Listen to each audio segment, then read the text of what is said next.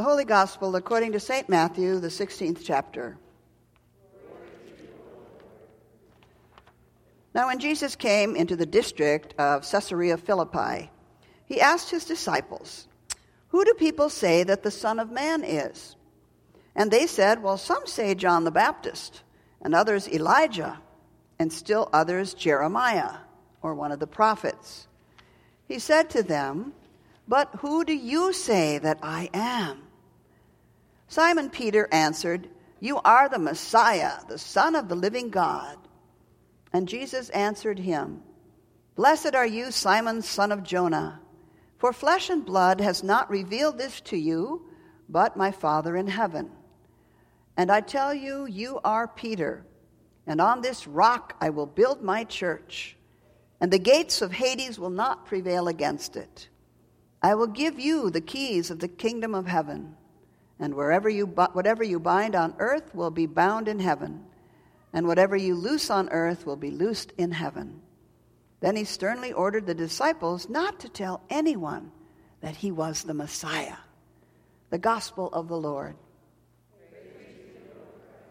You may be seated. Let us pray. Our gracious and loving God, we come to you this morning um, from a busy world, from a world filled with sadness and heartaches. And we ask that you help us to feel the pulsing of your presence in our lives. Lord, some days we do feel as if uh, we don't know how to find you. Some days you seem right there, some days not so much. We pray for the power of your Holy Spirit to um, enliven our faith, enliven our awareness and our ability to find you like a GPS system so that we know indeed that you are the one who is Lord of our lives, directing our decisions and bringing us uh, love and grace and renewal. In your name we ask it. Amen. It's really important to know our identity, right? Well, it's even important for a new puppy to know their name.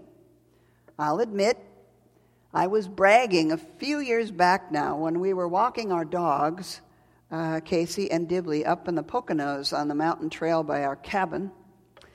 I was demonstrating to my girlfriend at the time how quickly my new five month old puppy was able to learn her name.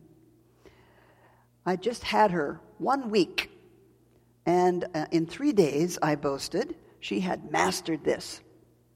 So I said, Watch this. We were walking, the dogs were running ahead, and I said, Dibley.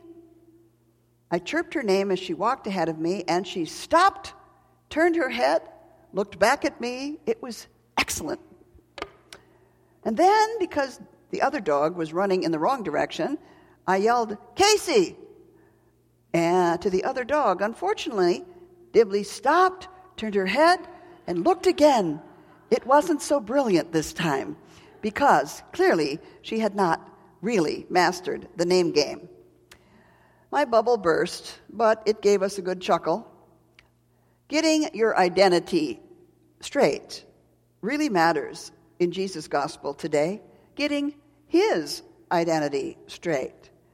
He questions his disciples, as you just heard, as they walk through a city loaded with Greek and Roman gods, statues of all varieties and shapes. We're going through a time in our country where we are reevaluating many of our statues in the North and in the South and the Confederacy and all the Civil War issues that are going on since Charlottesville. And we have many to consider. The same was true by the Roman Emperor Caesar. He was considered the Son of God and amazing statues were built all over Caesarea Philippi, the city where Jesus has the disciples today, which was named for Caesar as well. But besides Caesar's statues and temples, there were also Syrian deities and all kinds of other deities of mythology. And so Jesus wanted to know, standing in the midst of all these statues to others who were great in their history, who do people say the Son of Man is? The responses demonstrate that people see the same things differently. Some of the people in the crowd shouted, Elijah, John the Baptist, Jeremiah.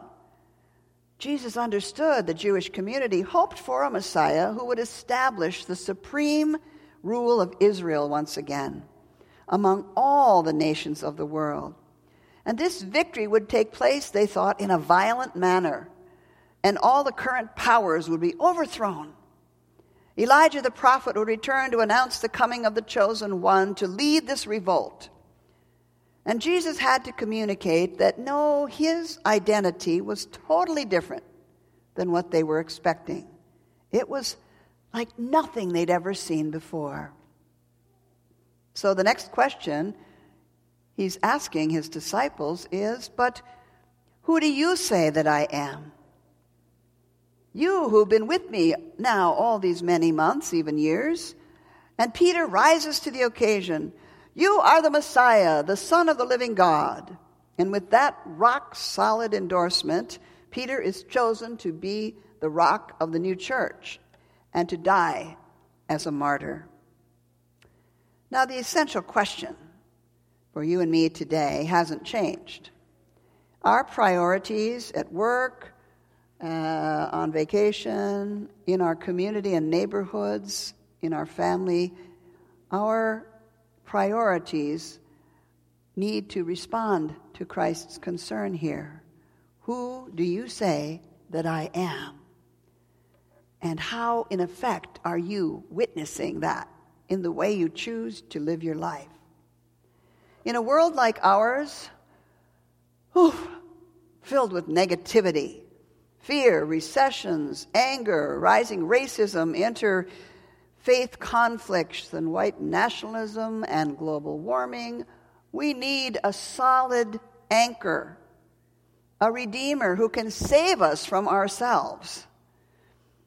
It's over 2,000 years now, plus, since Jesus came into our world, and many still have no idea who Jesus is. For instance, a former seminarian of ours uh, told me years ago in, in a summer experience in hospital chaplaincy, he would visit room after room on the floor he was assigned at St. Mary's, and he received various reactions from the patients to the Christian faith. One man, an avowed atheist, explained his perspective on life and redemption. He didn't want to warm up to organized religion because he says, I believe that we're all made of energy. He said that if you can project positive energy out into the world, that positive energy will come back to you. We all have the potential within ourselves to heal ourselves if we tap into it. Well, true enough in some ways, but Jesus cannot be reduced to an energy field, nor would we need him to redeem us if we could handle all of our own healing processes ourselves. Another patient had been seriously ill as well, and then, on top of that, she had been hit by a car. She required much orthopedic surgery. Where is God in all of this? She complained to the chaplain. She demanded an answer because she had lost faith rapidly due to all of her distress. The God she knew or wanted him to be was not aligning with all her tragic experiences. Now, the danger for us religious types as well is that we can try and make Jesus fit our own image of how God should behave. Don't we use God at times to bolster our pet opinion of denominations or firm, um, confirm our political positions or our moral stand? Well, of course we do. And as I said, denominations can be guilty of using Jesus to buttress their own particular theological arguments. There's the right wing conservative argument, the evangelical argument, TV prosperity gospel preachers, stalwart German Lutherans. We all present God in a little bit of a slant that favors our particular style and comfort zone. One writer refers to other gods we impose on the, the character of Jesus as impostors. I like that, impostors. Don Miller, in his book, Searching for God Knows What, he confronts this abuse by saying, God is always changing the way I think of him.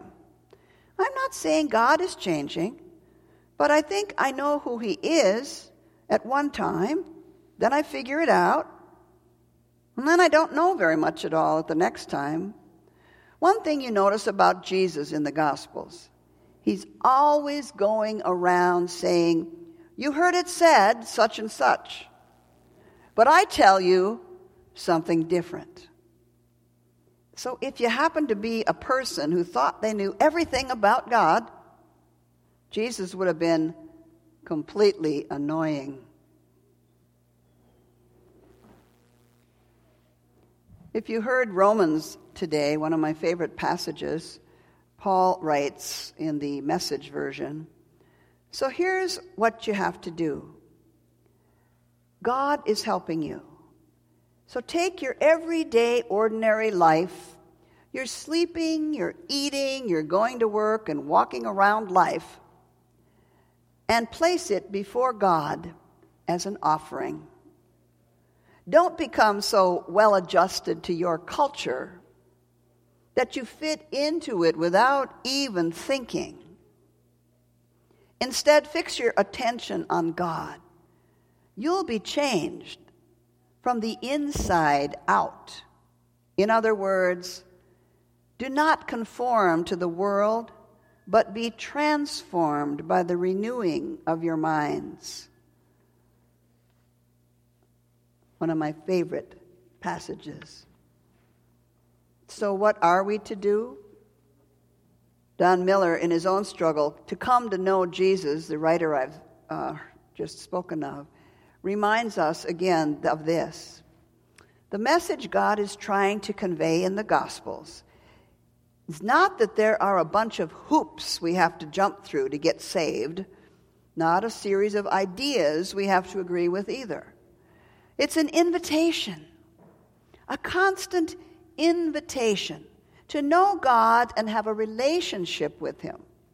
A living, growing, graceful relationship, which includes all the complexities of wrestling with how our loved one responds or doesn't in a certain way, because God isn't one who can be managed by formulas for spirituality that we create Three easy steps to finding God, etc. God's bigger than any definition we can make. Jesus asks us personally, however, Who do you say that I am?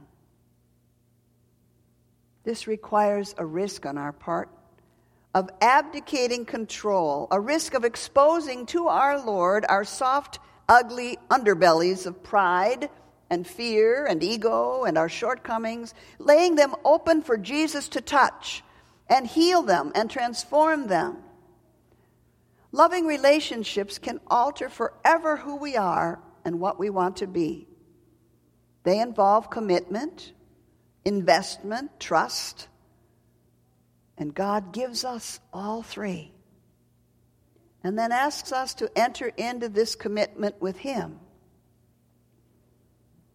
Yet many prefer to remain unattached, single, should we say, and aloof.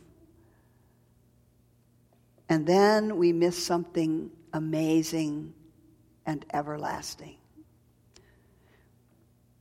So, who is God? I can't give you the definition, but I can tell a story, which is what Jesus probably did most of the time when he was questioned. A pastor in California had a child in the congregation that was subject to sudden seizures. They were often violent and painful seizures, not only for the child, but for his parents. So the father and the child would come to worship regularly, and the dad would hold his child in his arms. One Sunday, in the midst of worship, the child seized and writhed painfully back and forth the father lifted him caringly, and carried him to the back of the church, to the sanctuary, where he stood still and rocked the child tenderly back and forth, speaking to him calmly and gently until the seizure stopped. There was no sign of embarrassment or frustration on the father's face, only love for his hurting child. And then the pastor said in that moment, While I was preaching, I was preached to. I heard God speak to my heart, says the pastor.